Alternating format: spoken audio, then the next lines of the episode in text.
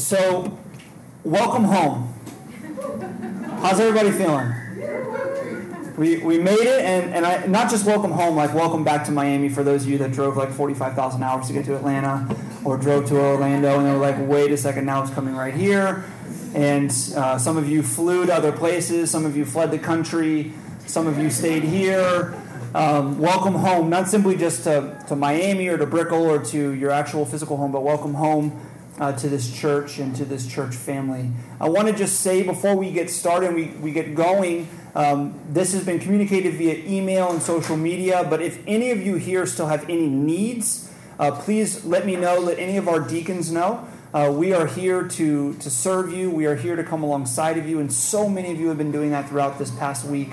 And so I just want to encourage you that don't be hesitant, don't be shy. If you need some help cleaning up at your property, if you need anything at all, come reach out to us. We would love to help you. You know, Irma was a destructive storm. It was a scary storm because it was about the size of the United States as it was coming forward. I'm looking at this, I'm like, this is like Perfect Storm the movie, but like looks worse, you know, and it's coming, and as it was creeping up on us, right, there was panic, and there was fear, and there was anxiety, and it seems like everything was put on hold. I mean, I want you to imagine the week before when it came. And what it was like, you know, like the beginning of the week, Monday, Tuesday, you're thinking to yourself, oh yeah, there's a hurricane, it's a category 5, it's huge, it's a monster, it's scary. But, you know, I mean, and then all of a sudden, like, Wednesday hits, and you're, like, talking to people in your office, and like, that's the only thing you can think about. You're tracking the storm, like, every single second. You're like, meteorologist, why can't you let me know exactly where it's going? And then all of a sudden, Thursday, everyone's like, I'm out, you know, like, and then some of you stayed, and you're like, I don't know why, but I'm staying, you know, and you're hunkering down, and all the group texts are happening, and you're looking at hotels, and you're looking at Orlando hotel prices, like, keep going up, trying to figure out a flight, your flights get canceled. I mean, everything just got thrown out the window. All of your plans, all of your schedule, you're thinking, I'm going to go to the beach this weekend. You're like, no, I'm going to Universal. That's where we went. I mean, that's where, I mean, I don't know how we got there, but that's where we were. And you know, it's crazy what happened. You know, one thing I think that's evident that came out from this whole experience, this whole ordeal as we're coming back and we're getting settled, is that this church right here is family. This church is family, guys. We talk about that a lot. You know, we speak about it. We use that language. But this past week, it was evident. I mean, I've never been on more group texts in my life. I mean, so many group texts and all the conversations that are happening. Everyone's checking in with each other. How are you doing? Are you safe? You're staying back. Are you crazy? Okay, we're glad you're staying there. Are you alive? You know, like all these texts that are happening, people are communicating. And is everyone okay? And how's everyone's house? How's their property? How's the drive? I mean, so much conversation was happening. You know, one of our deacons, Tim Perry, he got a call that there was a family here that is known by another family in our church, and they couldn't get into a shelter. And they had in their family was a woman who was 36 weeks pregnant. And so Tim is in Orlando. He opens his home to this family he doesn't know that are staying there. And I told him, this is funny to me, not funny to him. I told him, you know, hey, Tim, you may have a child born in your house because the barometric pressures of hurricanes. And he, like, his face turned white. Like, I don't know if he thought about anything else. But he opened his home to strangers that couldn't find a place to stay. You know, so many of you on these group texts and all this throughout this conversation, you were opening up your homes. And you were saying, hey, if you don't have AC, we have an extra place to stay. I heard a lot of we have an extra place to stay. We have cold AC and we have cold beer. I heard that a lot, you know. But so many, and people stayed at different people's homes as you were trying to figure out where to stay, and you have no power. There were so many other things that happened too. Some of the people were driving around after the storm this past week with chainsaws, and we don't know if they know how to use chainsaws. But people somehow had them and were cutting things down. I know Brandon, like, that's like his second job now, cutting down trees and chainsaws. There's a crew of men that came out here on Wednesday and cleaned up this whole place. We were on the roof trying to fix the roof. Michael Hughes was up there, and he was like investigating it. There's actually a hole in the roof where the AC is, and it was filled with nasty water. Michael was in there. I was like, you have fun, man. I'm going downstairs to the debris. But people were here cleaning up the church, and the men were gathered here. Josh Anderson, also one of our deacons, he's been reading this article about how the elderly care facilities and nursing homes here were overlooked on the power grid. And so many of them have been without power for 5, 6, 7 days. Some of them are actually currently still without power. And so he followed up, actually, with the reporter that sent us to this person. And somehow we got connected on Facebook with this woman named Patty. And Patty was bringing food, hot meal and hot food and water to all these elderly residents that hadn't had a hot meal in 5, 6, 7 days. And so we had a crew impromptu. They got together on Friday and went and served a meal to about 100 or so residents at this one elderly care facility. Another group of you went out yesterday to another facility to serve a hot meal to the elderly that have been without one. And then there's been so many people that have just been emailing and saying, I'm here to do whatever. I'm here to help. It's been so encouraging to realize that what we say and the fact that this church is family has actually proven when it was needed most. You know, as the pastor of this church, I've never been more proud of this church. This church is awesome, and you guys are awesome. You know, Irma brought destruction, but this church decided to stand up for redemption. And not just this church, right? It wasn't just this church. It wasn't just Crossbridge Brickell that was looking to redeem broken things and to begin to clean up and to care for people that were without. But all the churches all across Miami have been stepping up and has been collaborating together and working to help restore our city. And not just in Miami, but also in this state and in this country.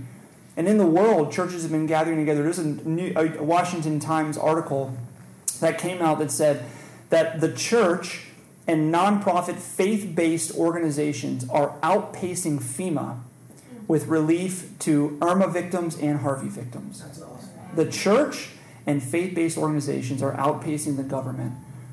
And that is incredible, to be a part of this church family, but also to be a part of the larger church family. Something happened. I think that was the Holy Spirit.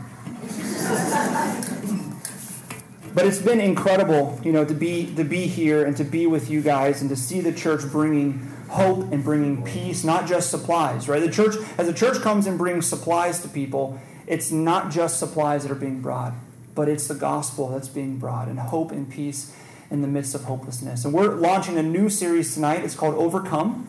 We're going to be trekking through the life of Jacob starting next week in the book of Genesis. But tonight we're going to park on the kind of core verse that supports this entire series and why we've entitled it Overcome. And what we're going to see through the course of this series is that peace and hope can be found in the midst of suffering and hardship and tribulation when you focus on Christ and who He is and what He's done, and you find strength and power in Him. Here's the verse of our series. It says this in John 16, I've said these things to you, that in me you may have peace. And in the world you will have tribulation, but take heart, I've overcome the world. Hold on, I have to take this off because I like to move a little bit more. You know, I feel like stuck here. Is that awkward? It's like real quiet there for a second. So let me read that again. It says, I have said these things to you that in me you may have peace. In the world you will have tribulation, but take heart, for I have overcome the world. Right? In tribulation and in suffering, Jesus is saying here as He speaks to His disciples, He's saying, in suffering and hardship and tribulation, you can have peace. You can find hope. You can find victory. You know, these things resonate with our heart, right? They resonate with us. We know that we're going to face tribulation. We know that we're going to face hardship. We know that we're going to face suffering. And the idea, the understanding that we can find peace, that we can take heart or take hope, and that we can overcome is really encouraging. Maybe you've been praying for peace, right? You've been praying for peace as you've been battling anxiety and you've been battling fear, and you were concerned when you left for your possessions and for your car, for your home. Maybe you've been praying for peace as you've patiently waited for your AC to be restored, right? Maybe you've been praying for peace for those that have lost possessions and homes and cars. We think about those in the Keys and the islands especially. Maybe you've been praying for peace for those that have lost loved ones and friends and coworkers. I mean, can you imagine that? Can you imagine? Just a little over a week ago, everything was normal. Everyone was going about their lives. They were going to work. They were doing what they normally do, thinking about what they're going to do on the weekend. And all of a sudden, their friend or their family member, their coworker is gone. They're gone. I mean, the article that I read this week in the Miami Herald There's at least 11 men and women in an elderly care facility here in South Florida that died because there was no AC. And they were stuck on their floors and they couldn't get out. I mean, can you imagine getting that phone call that your grandma or your grandfather has passed away because a storm wreaked havoc and AC wasn't being able to be restored? Currently, right now, in Barbuda, the island, there's not a single living person there. The entire island, not a single living person on that island. Now, a lot of them evacuated. But this storm has brought loss of life, but it hasn't only brought loss of life, it's brought loss of possessions, right? Homes and cars and houses. And typically our mind goes to that, right? You think about if my couch is destroyed, my electronics, if my car, if my home, if my roof, it's going to be really inconvenient, it's going to be expensive. But I think one of the things that I've been contemplating this week that I just can't even imagine is that you're returning to your home in the Keys, you're going back to your home in the islands, and that stuff is going to be wiped away and destroyed, but what's harder to lose are those things that matter just to you and your family. The pictures that have been destroyed. Those trinkets that you bought on a trip that are gone. I mean, can you imagine that? Like, this storm has brought loss to so many people, thousands and thousands of people. And when this happens, right, when storms roll through, you feel small and powerless. Like, we can board up our homes. Maybe you have hurricane impact windows. Maybe you have shutters. Maybe you're able to evacuate and get somewhere safe. But you feel small and powerless because there's nothing you can really do to stop it. I mean, if damage is going to come, damage is going to come. You can't stop it. And Jesus is saying here that in the midst of tribulation, in the midst of hardship, in the midst of suffering, in the midst of those moments when you feel small and powerless, when things are coming at you that you cannot stop, you can actually find victory, you can overcome, you can find peace and hope. But in order to process what this actually means, right, you have to kind of understand the context of John 16. So Jesus has been speaking with his disciples now for a little while, and he's been speaking in parables, which had to have been very frustrating, right? He's been speaking in parables and figures of speech, and they're trying to figure it out, and they don't understand, and they're trying to grasp what he means. And then he says this to them. He says, listen, in a very short time, I'm going to speak to you plainly. Like, I'm not going to need to speak in figures of speech anymore. And then he tells them why. He says, because I'm not going to have to go to the Father on your behalf because you are loved by the Father. And he tells them why. He says, you are loved by the Father, and you're going to have full access to the Father because you believe in me and that he sent me. You believe that I'm the Son of God, I'm the Savior, and I've come to redeem you and to save you from your sins. And because you believe in that, you're going to experience the love of the Father and have full access to him. You're not going to need me anymore, and I'm actually going to go return to the Father. See, if you're a person of faith, you've experienced this before. You know, sermon illustrations are really helpful. They help you to understand God's love and put your mind and the hooks of your mind on certain things, and it encourages you of God's love and his faithfulness and his goodness. And when people share life stories and they talk about how God has worked in their life, the faithfulness and the goodness and the mercy and grace of God. It's really encouraging. It's a really important aspect of the Christian faith, right? Because it builds up and encourages your faith, but it doesn't hold a candle to those personal experiences that you have with God's love, right? When you have actually experienced the really tangible, as if you can feel it, his love and his mercy and his goodness in your life, because you have full access to the Father. Those times where you've been praying and you've been pleading to God and you've been asking him to intervene in your life in these different ways, and he actually does. And then he does something that's way better than you ever imagined and way better than you were actually asking for. I mean, those are powerful moments. When it seems like everything is crashing down around you and things are falling apart, and then yet God comes in and he begins to give you strength and peace, and you never thought you'd have peace, and yet you're finding peace in the midst of suffering. Those are powerful, powerful moments. And Jesus is saying here to his disciples, as he says to us, he says, listen, the time is coming, right, when I'm going to return to the Father. We know in just a short time, Jesus is going to go be crucified. He's going to die for the sins of his disciples and die for our sins as well.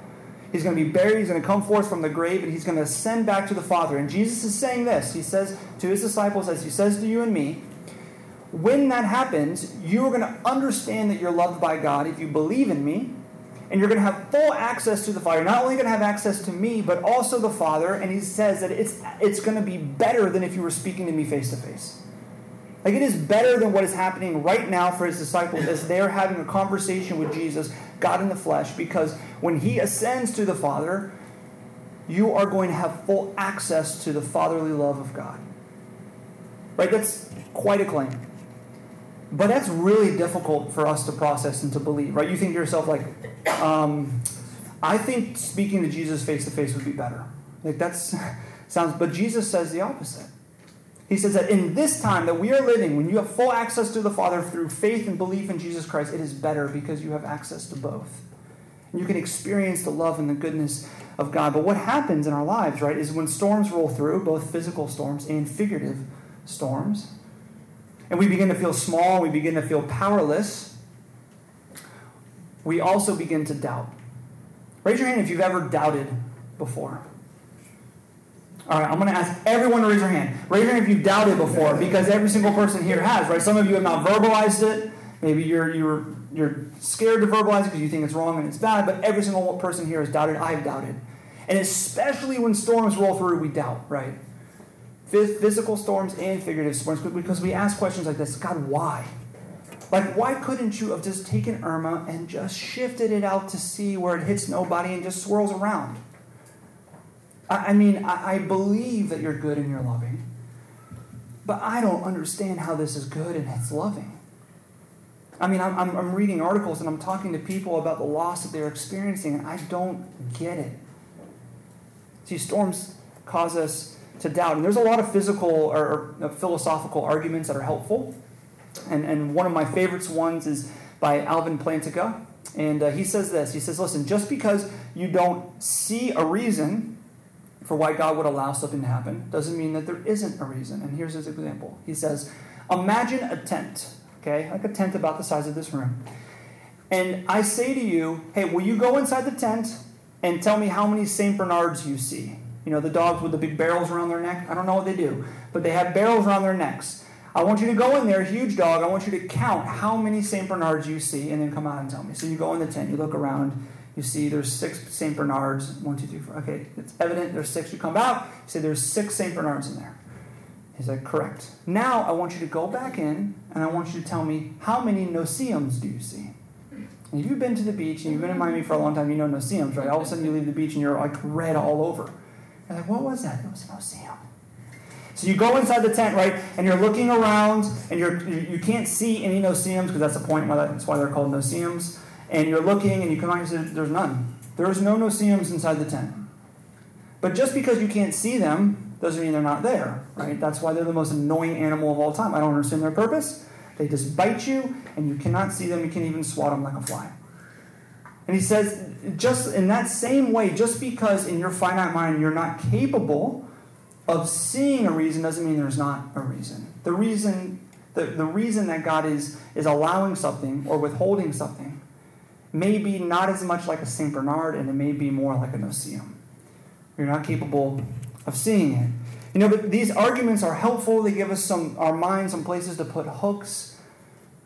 But when real suffering and tribulation comes through, they do very little, right? It's cold comfort. We have to be honest about that. Because you're like, God, you're a good father, and I got the philosophical argument. I understand the rationale, the reason, the whole thing, but it's breaking down right now. I don't understand the reason. How can there be a reason here that you would allow these things to happen to so many people? And I've understood something about God's fatherly love recently that I never understood before, because now I'm a father. And maybe you've met Roman.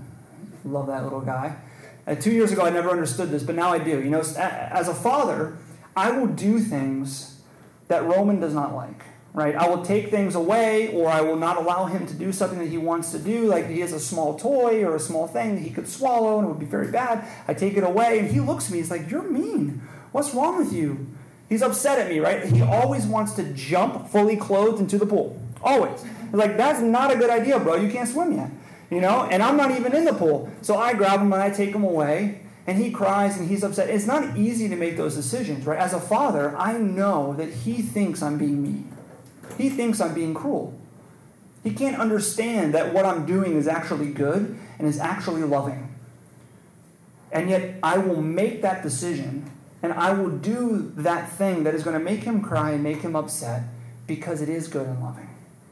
And see, God our Father is the same way, right? He will do things that are good and is loving even when we, in our finite mind, cannot understand how it could be good and loving. And it's not easy for him to do that because he loves his people. And when he sees us cry, when he sees us break down, he sees us question and doubt, it's not easy for him. However, he will always make that decision. Always make that decision. And yet God doesn't only leave us. Yeah, I think it broke. Yeah, we can open the doors if you want.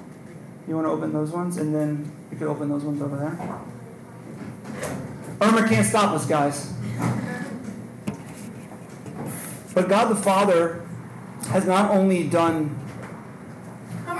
revealed his fatherly love to us in these ways, but also in the most tangible and the most palpable way, and that's this.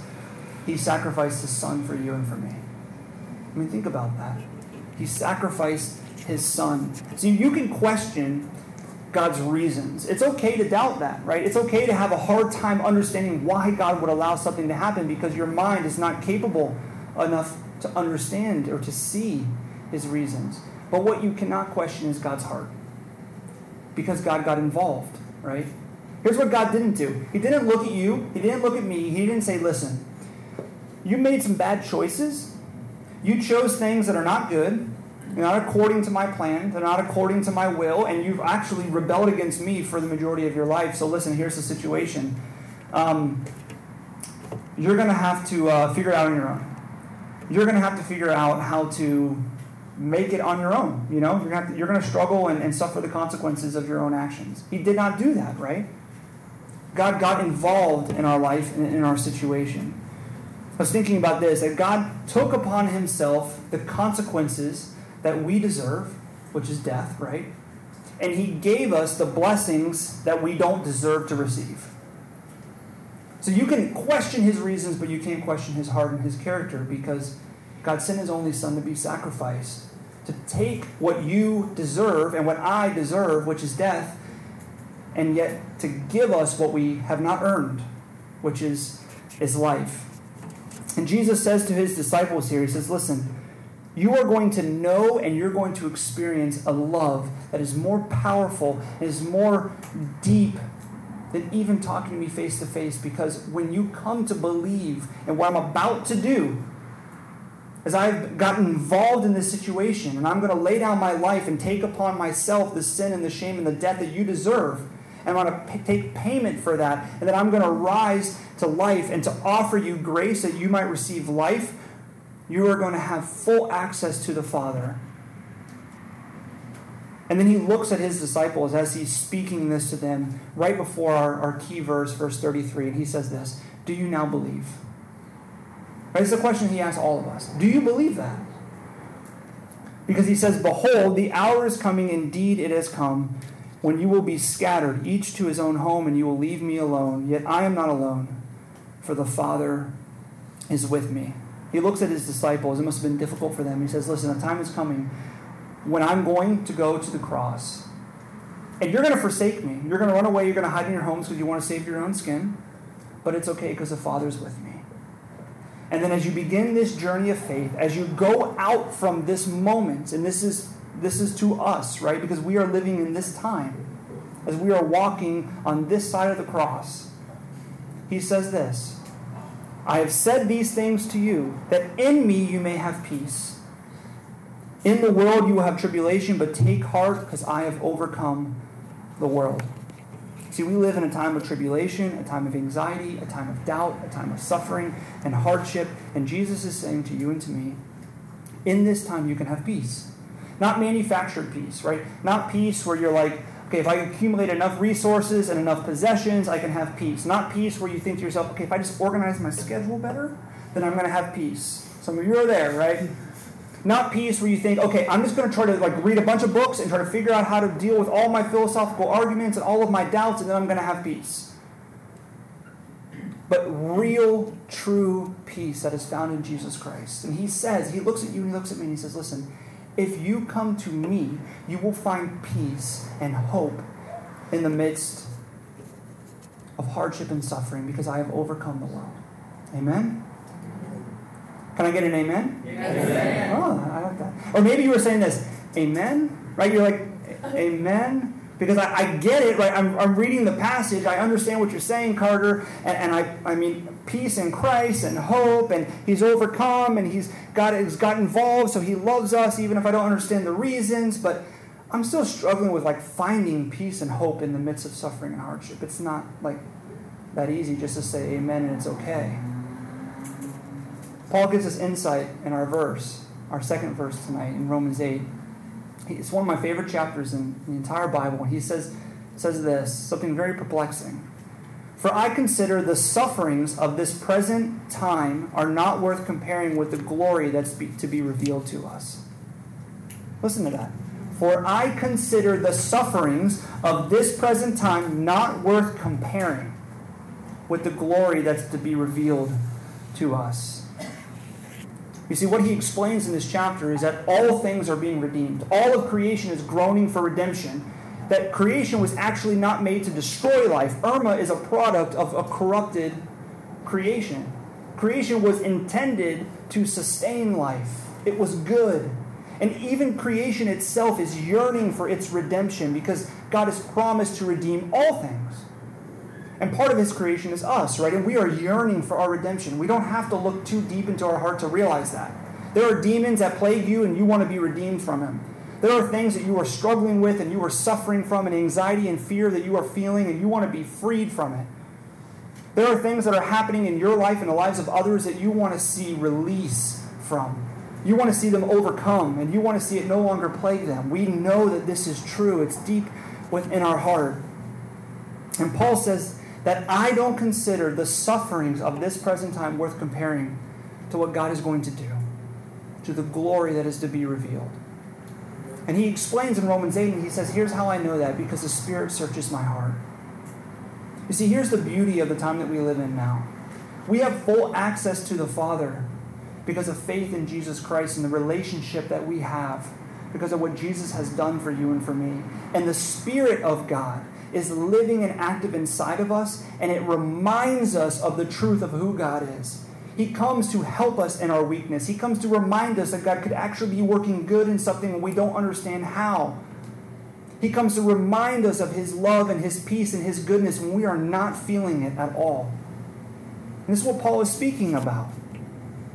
He comes to let you know that your hope and your future is secure and it is set. And what you are facing currently is not because God is judging you. That he is actually a good and loving Father, even when it's hard to see what he's doing. See, this reminder and this faith and this truth, it brings peace, right? Because Paul says, if God did not spare his own son, why would he withhold good things for you? If God sacrificed Jesus for you, why would he withhold good things for you? It doesn't only bring peace, but it brings power, because Jesus has overcome all things. He has conquered all things. You see, the peace and the power that's found in the midst of suffering and hardship is this. Romans 8:34 through 39 says this, now in all things we are more than conquerors through him who loved us. That we will overcome because Jesus has overcome. That we will conquer all things because Jesus has conquered the grave. And then Paul says this, I love this verse, because I am sure that neither death nor life, nor angels nor rulers, nor things present, nor things to come, nor powers, nor height, nor depth, nor hurricanes, I added that, nor anything else in all creation will be able to separate us from the love of God in Christ Jesus our Lord. Do you believe that? That nothing that happens can separate you from God's love. That brings peace, and that brings power. And see, one of the things that is difficult for us is when we face tribulation and suffering, our first reaction is to think that we can overcome it on our own, right? Our own strength, our own power, and here's how you know that. When things begin to break down, when you come back from the hurricane and you're looking at the debris and the damage, and your first thought is this, how am I going to overcome this, right? Who do I need to ask to come help me? We begin to think in such a small way And listen, we should be engaged and we should be involved as you guys have. And so many of you have done so much, and we're going to continue to do more to care for those who need restoration and redemption, and to see broken things come to be made whole. We need to be involved and active in the things that are happening and the brokenness in our life and the lives of others. But there are things that we cannot overcome. There are things that we can't stop. It's not possible. And 1 John reminds us of this. 1 John 5:4 says, "For everyone who has been born of God overcomes the world. And this is the victory that has overcome the world, our faith." So this is the precious nature of our faith. If you have faith, you understand this. You've experienced this, that when there's times in your life where there's no hope, God supplies hope. When you're in the midst of suffering and hardship and there's no peace, God can supply peace. When you feel like you're in a situation that you don't know how you're going to conquer and how other people are going to conquer it, and God comes in. And He's faithful. He brings people around. He rallies His church. Your faith reminds you that nothing that happens can separate you from God's love. And what is awaiting and what is coming is not worth comparing with what is currently being suffered. We just sang a song where it says, "We will overcome." It tells us how, right? By the blood of the Lamb and by the word of our testimony, which is faith. We will overcome how? Because of what Jesus has done and because of our faith in what He's done. And so here is very simple. As we launch our series, as you begin to cling to faith, as you begin to move through hardship and suffering, and as you come to bring hope and peace to those that are also suffering, those that are also struggling with the damages that have been inflicted upon them from this storm, two things to remember. Cling to your faith and the strong love of God. And if you're here tonight and you've been resisting that, I just want to encourage you tonight. Let go. Because nothing can separate you from the love of God, not even yourself. Because the Holy Spirit will come in and remind you of the truth of who God is. So cling to your faith and the strong love of God. Will you pray with me?